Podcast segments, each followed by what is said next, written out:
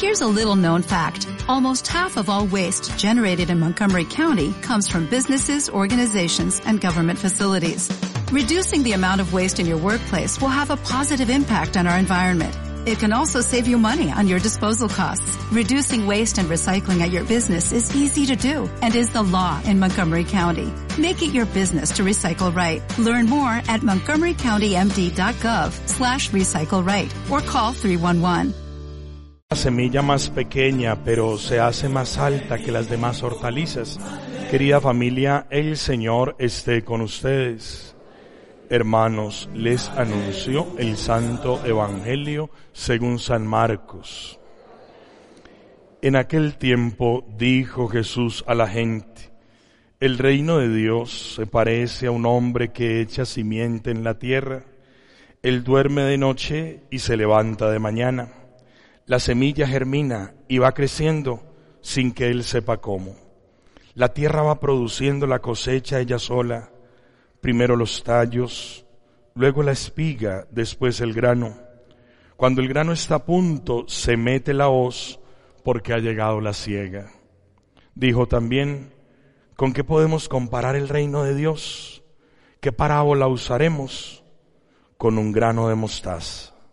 Al sembrarlo en la tierra es la semilla más pequeña, pero después brota, se hace más alta que las demás hortalizas y echa ramas tan grandes que los pájaros pueden cobijarse y anidar en ellas. Con muchas parábolas parecidas les exponía la palabra, acomodándose a su entender. Todo se lo exponía con parábolas, pero a sus discípulos se lo explicaba todo en privado. Palabra del Señor. Por las palabras del Santo Evangelio sean perdonados nuestros pecados. No se sienten, vamos, eso. Y a ver cómo dice. ¿Quién dice? Tú le dirías: muévanse, muévanse, muévanse. Tú le dirías. ¿Qué le diría? Muévanse, muévanse, muévanse. Muy bien. Eso.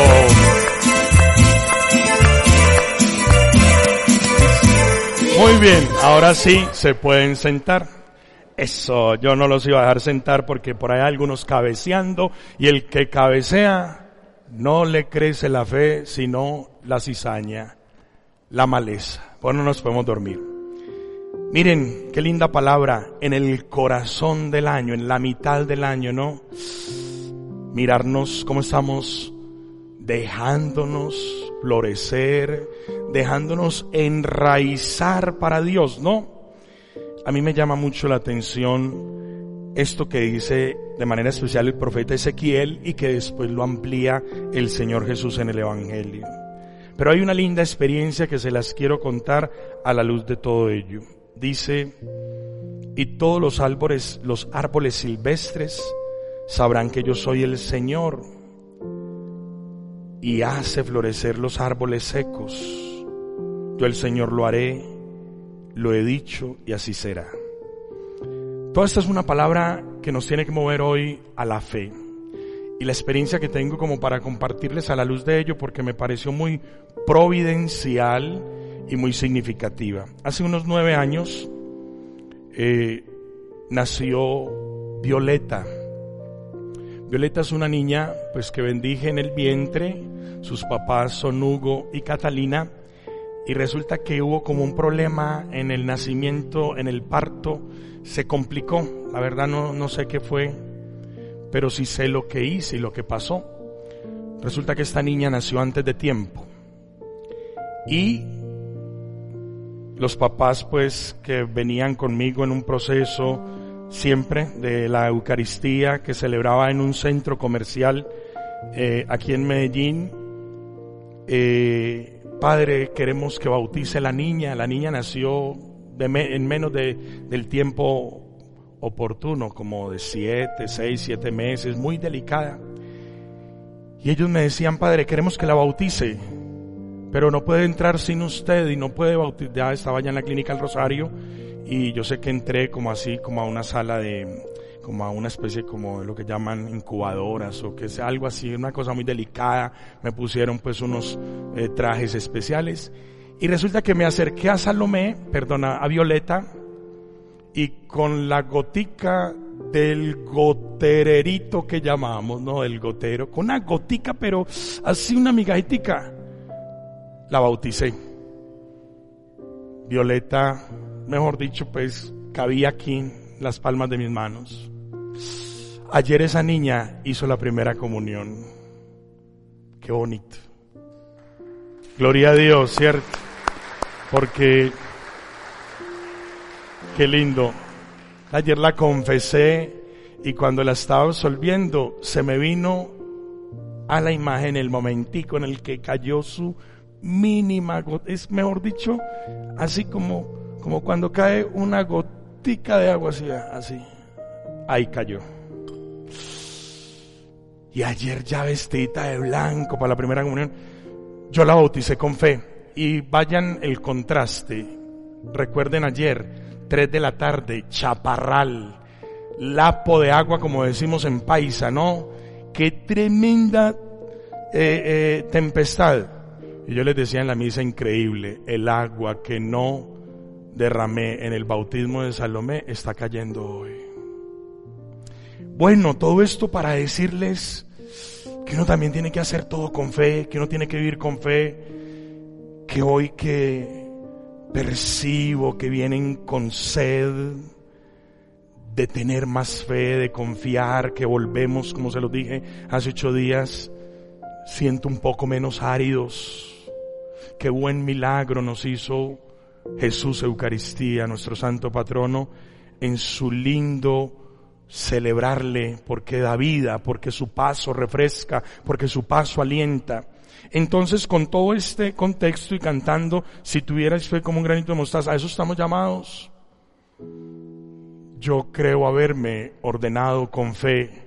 Sigo pidiéndole al Señor que me dé fe. He visto cómo me ha puesto a prueba en la fe. No hay nada más impresionante para un sacerdote que cada día el muerto, el separado, padre, usted me casó allá, se está muriendo mi esposa, ayúdeme, padre, y después ir al funeral de los que casé, tantas cosas, padre, está agonizando mi papá y mi mamá, y hemos perdido tantos. Todo eso hay que asumirlo con fe, pues de mi parte y de vuestra parte, pedirle al Señor que no nos deje secar.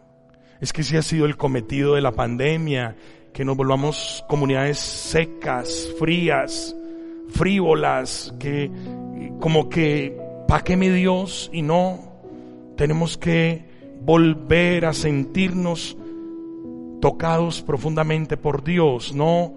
Que quiere plantar el Señor en mi vida, que quiere plantar el Señor en mí. Porque también cuando ya le daba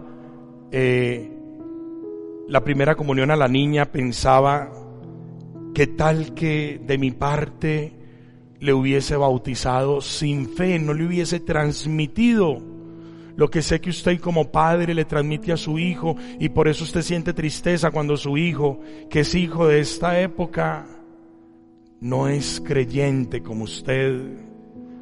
Nosotros que somos herederos del Sagrado Corazón de Jesús, y hoy tantos años después de haber sido consagrados, qué peligro hacer una procesión, ¿no? Nos demandan. Pero miren todas las marchas y todos los contagios y todas las protestas, y eso sí no es pecado para el mundo. Pero nosotros, por ello, no podemos desanimarnos. La segunda lectura dice, siempre tenemos confianza, aunque sabemos que no es fácil vivir. Y que todo, precisamente, a todo hay que ponerle fe.